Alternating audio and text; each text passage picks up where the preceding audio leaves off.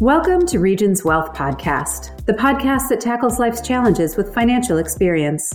I'm your host, Sarah Feister Gale. According to the U.S. Bureau of Labor Statistics, married women are increasingly becoming primary breadwinners, with 30% earning more than their husbands. However, despite increased earning power, 58% leave financial planning to their male partners. And numerous studies, including Regions Women and Wealth Study, have found that women continue to underestimate their financial know how despite earning higher average returns compared to men. Unfortunately, not taking an active role in financial planning can put all women at risk, regardless of their earning power or marital status. To discuss this topic, we have with us today Heather Davis and Jema Dahir. Jema, Heather, thanks for joining me today. In this episode of Regions Wealth Podcast, we'll be discussing what women can do to ensure they're prepared, proactive, and present in financial decisions. We've taken some frequently asked questions and developed two characters who need your help.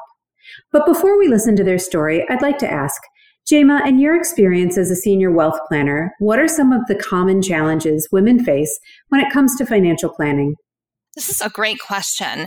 Women have so much demand on their time, caring for their children, often caring for their parents, working, right? It leaves them very little time to devote to managing the household finances. So that often gets left to the other spouse or the husband. This does create potential financial risk for the woman should something happen. Heather, as a trust advisor, what are some common barriers you help women overcome? Sometimes women get in their own way. They underestimate their financial know how and confidence when it comes to their finances. As advisors, it's important that we help women overcome this confidence gap especially when it comes to their finances. My advice to women is be confident, strong, and decisive.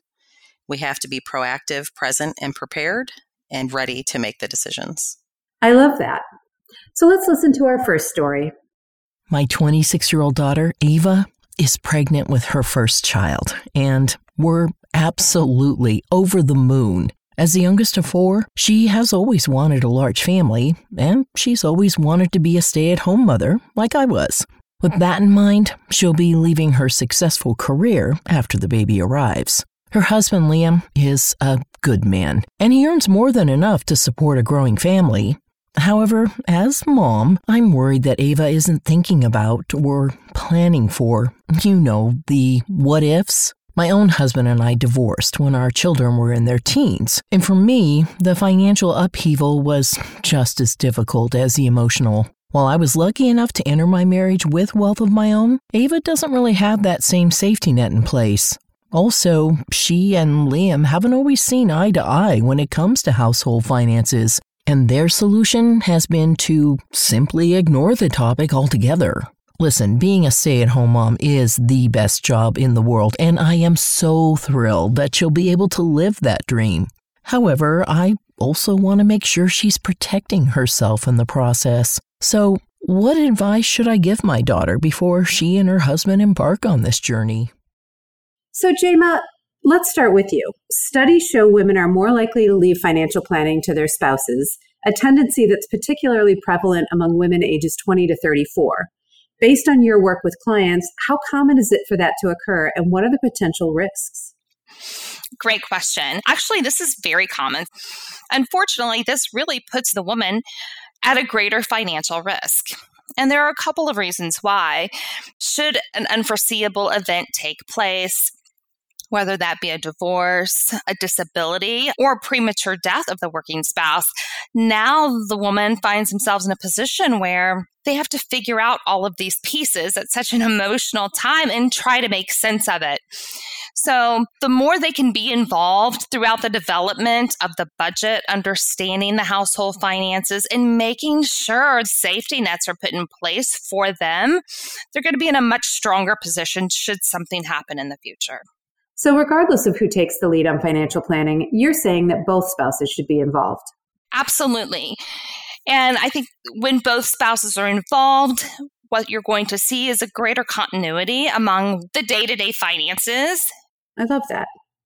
So, Heather, how can all women, regardless of career or family plans, ensure they remain financially involved and aware? Women should make sure they are present, proactive, and prepared. I would echo Jema's comments in the fact that I think the women should be involved in the day to day finances and having regular conversations about them.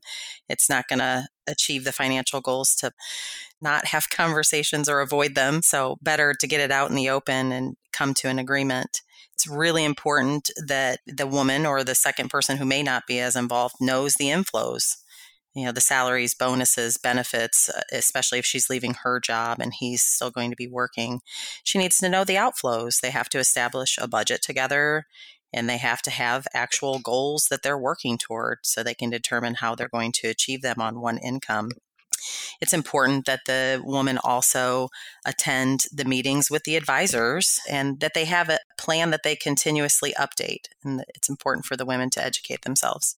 Okay so, Ava's mother mentions that she and Liam are avoiding the topic of money altogether, and this is quite common. 80% of women say they've refrained from discussing their finances with loved ones. Jema, how important is it for long term partners to have these conversations? I believe it's critically important to have these financial conversations and to have them very early on in your relationship. You're really going to want to be open and honest with your partner and share your beliefs about money. What do you both hope to accomplish over the short and long term? What are your ultimate goals? Are you willing to make sacrifices today to save more, to build potential wealth in your future? I can't really emphasize enough how important it is to have these conversations and to have them regularly to make sure you're on the same page with your partner.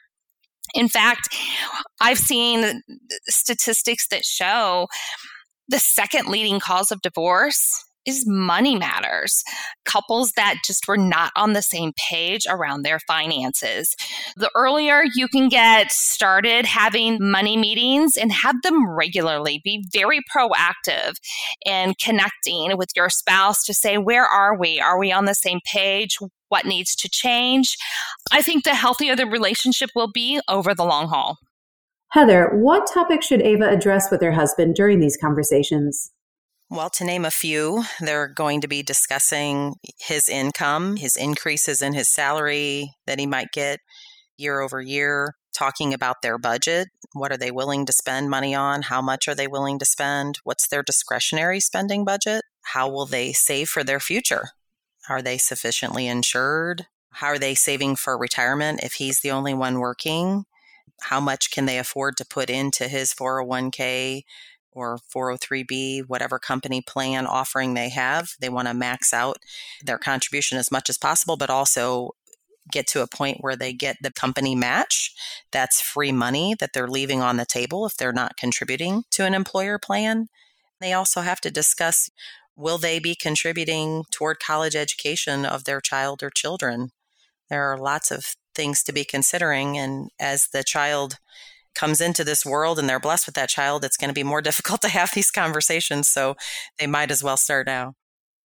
And it sounds like this is not just an opportunity to learn what's going on with the finances, but to really participate in making those decisions, right? Absolutely. It's a great time to take control and get involved. Sarah, I'll even add a little bit to that. And I know Heather alluded to it a few minutes ago, putting emphasis on risk management, planning for those what ifs in life. So, what if there was a disability? What if there was a premature passing? Do they have the right safeguards in place to protect the family unit? That becomes incredibly important when there's one spouse that's bringing in the income to support the family. You make a good point there, Jema.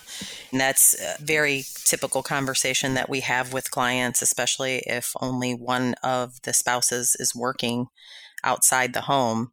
They want to know do they have the right measures and insurance in place? And will that be sufficient in terms of meeting their family needs?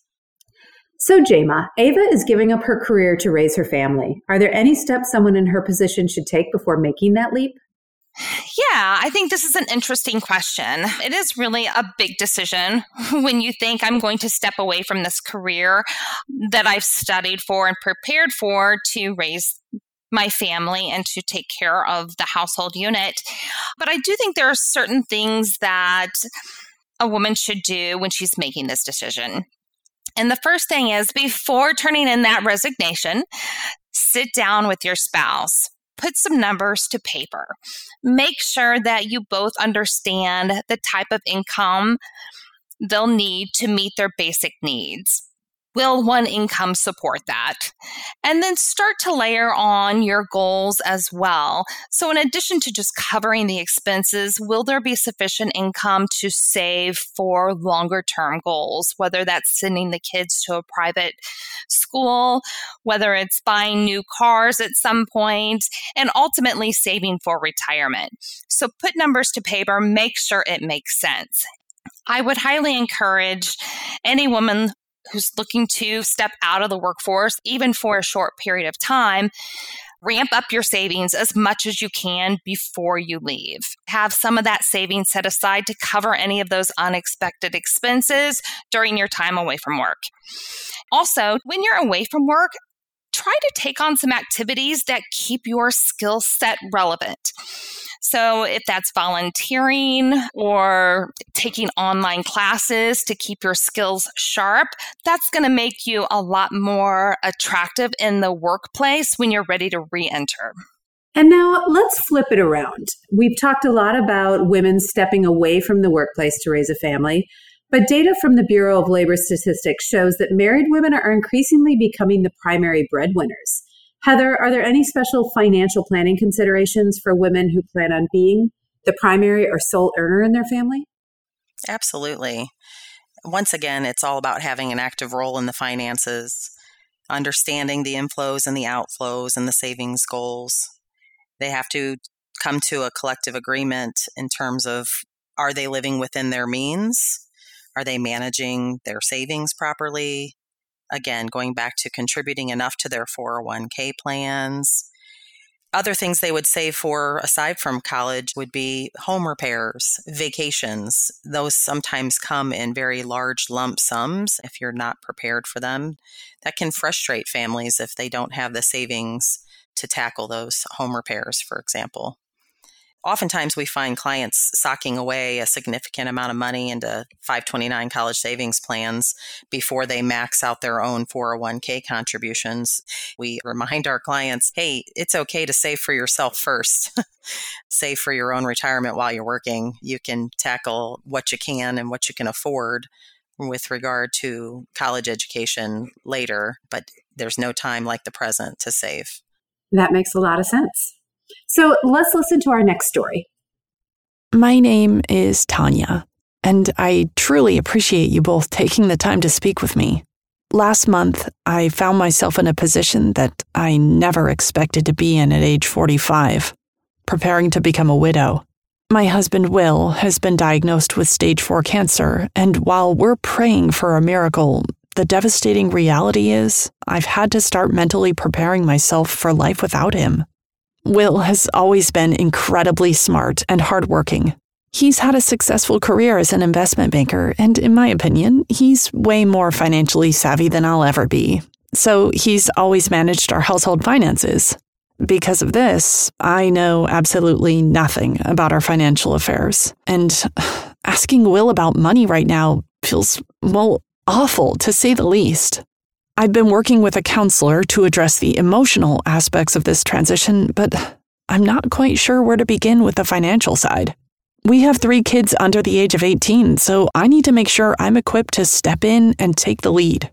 Needless to say, I'm feeling a mixture of emotions. I feel lost. I feel scared. And I guess I'm just really uncertain what the future will hold for me and the kids. I genuinely appreciate your help in determining how to handle all of this. So that's a difficult story to hear, and there are some big financial implications. In a study conducted by Allianz Life Insurance, for example, they found that 84% of widows said the loss of their spouse drove home the importance of being financially aware. And of those, 61% said the death of their spouse resulted in a significant financial wake up call. So, Heather, is this something you've observed firsthand with clients? Unfortunately, I've had many clients in this exact situation. I've spent 20 years in this business and it just drives home the importance of having a plan. By plan, I don't just mean a financial plan, they also need to have an estate plan. How do they want their assets to be divided? Do they have charitable intentions? In Tanya's case, she has three children under the age of 18. Will she be helping them pay for college? How does she do that without disrupting her own finances? The most common concern we hear from our clients is they don't want to outlive their money. How does she juggle all of that and make sure she doesn't outlive her money and she has enough to take care of herself? This is a very common situation. Jema, Tanya says she's uncomfortable addressing money matters with her husband during this time. What are the risks of not doing that? Yeah, this really is an unfortunate situation. Trying to have conversations around your finances when you're going through so many emotions, preparing for this loss would be a very difficult time to start the conversation around the finances, but it's critical if the conversation doesn't take place, then Tanya's really at the risk of an increased stress level for herself. And she's in an increased likelihood of making financial mistakes, potentially mistakes she can't recover from try to have that conversation. And I think it's going to provide a lot of peace of mind for both spouses, knowing that she's going to be in a more secure position and aware of their household finances if they come together and take an inventory together to say what are our assets? What do we need to deal with? How should it be dealt with? Do you have an advisor that you work with? And if Tanya hasn't been introduced to that advisor, try and make that connection if you can together. This is going to set her up for peace of mind and put her in a much better position to rebuild her financial future going forward. And Heather, as a wealth advisor, how do you coach clients through situations like this? The first thing I would do with Tanya is just stress to her that now is the time to do a full comprehensive financial and estate planning review Unfortunately, they've had a health concern that's accelerating the need. Hopefully, they had done some planning in the past and it won't be starting from scratch. But now is absolutely the time to put their wishes in writing. For example, if they had put together an estate plan before they had their children, they could update them now to include guardianship provisions as well as potentially trust provisions for their children uh, people's finances change and they oftentimes have more to consider a decade or two down the road. Once their children start to age, that will influence their decisions with regard to their estate plan. Some people want to possibly include future grandchildren. Albeit difficult, the best time to discuss their wishes is while he's able to make those decisions and has the capacity to do so. The best thing to do is take action. So, Jema, what steps should Tanya be taking now to get her family's financial affairs in order? Tanya should be looking at taking a complete inventory of the marital net worth, understanding all of the assets the couple owns. And that's going to include not only their real estate assets, but all of their investment assets, where they're located, how they're titled, what are the account numbers, and then understanding how are those assets going to transfer based on how they're currently titled review any beneficiary designations that are in place and make sure that they're still the desired transfer? Are they going to the right person based on any changes that may have taken place since the initial designation was made? And as Heather alluded to earlier, make sure your estate plan is up to date.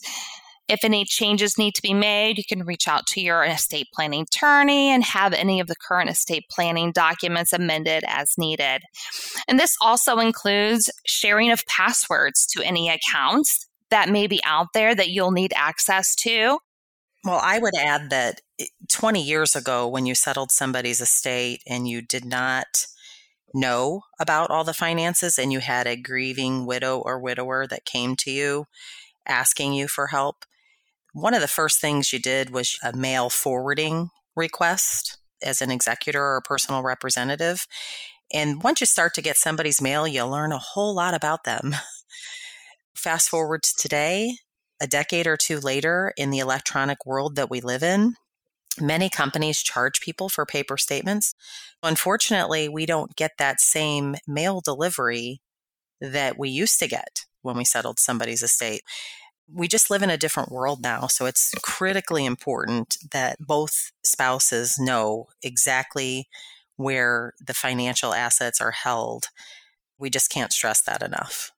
What are the first steps you'd advise women like Tanya to take after the death of a spouse?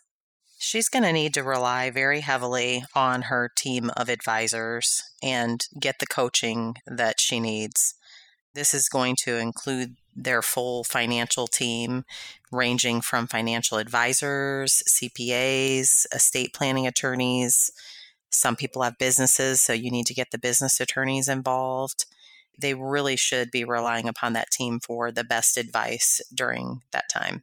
I would kind of build upon that and working with her advisors thinking through what her financial situation will look like going forward. Income sources may now change. If there was a pension that was only being paid out to the former spouse, now that inflow has stopped. How will that impact her as the survivor? If they're receiving Social Security benefits, do they need to reach out to the Social Security Administration and potentially switch to a survivor benefit?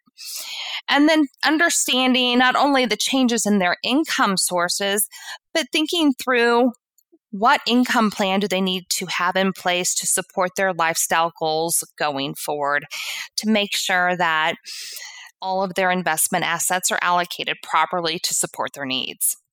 That's excellent advice. So we've discussed a lot today. With that in mind, I'd love to know what key takeaways you'd offer our listeners to help them prepare for the future. Jema, let's start with you. What I would recommend is for all women, have a written financial plan, and it can be very simple, but start to write down your financial hopes and dreams. What do you hope to accomplish over the near term, the next one to three to five years that may be paying down credit card debt, paying down student loans, starting to build an emergency fund. But have it written down. Start to layer on more of those long term goals, planning for major purchases throughout your life, and ultimately saving for retirement. And then build a budget making sure that you're paying yourself first, start to save for those goals, and then ensuring that you are living within your means. Lastly, I would say manage risk. Think about worst case scenarios. What if scenarios? What if there is a health event? How would you provide for yourself? Do you have the right insurance in place to support you during that time? Okay. And Heather, how about you? I would reiterate and just reinforce that it's very critically important to regularly review your plans to make sure you're on track, including updating beneficiary designations and revisiting that estate plan over the years. It's definitely not a one and done process. People should be revisiting that assembling a binder with all that important information, user IDs and passwords, and having contact information for your advisors is also critically important. We do offer a legacy planning checklist. It's a nice booklet that organizes such information that you can keep in a safe deposit box or somewhere uh, that your family members would be able to access at the time that it's needed. The key is that you just cannot wait for the inevitable circumstances that will happen. You have to be proactive, present, and prepared. I love that. I love that. Well, thank you so much for taking time to talk with us, Heather and Jema. This has been very interesting. Thanks. Oh, you're very welcome. Thank you for having us. That was Heather Davis, Trust Advisor, and Jema Tahir, Senior Wealth Planner at Regions Bank. In our next episode, Wealth Advisor Linda Thompson will join us to discuss financial planning considerations for female business owners. So be sure to check back. For more on this and other topics, visit regions.com slash wealth podcast to explore past episodes. Regions Bank member FDIC equal housing lender. This information is general education or marketing in nature and is not intended to be accounting, legal, tax, investment, or financial advice. Although Regions believes this information to be accurate as of the date written, it cannot ensure that it will remain up to date. The people and events are fictional, but represent real issues. No identification with actual persons is intended or should be inferred. Statements of individuals are their own, not Regions. Consult an appropriate professional concerning your specific situation and IRS.gov for current tax rules. This information should not be construed as a recommendation or suggestion as to the advisability of acquiring, holding, or disposing of a particular investment, nor should it be construed as a suggestion or indication that the particular investment or investment course of action described herein is appropriate for any specific investor. In providing this communication, Regions is not undertaking to provide impartial investment advice or to give advice in a fiduciary capacity. References to a company or security or links to third party websites did not imply endorsement or recommendation.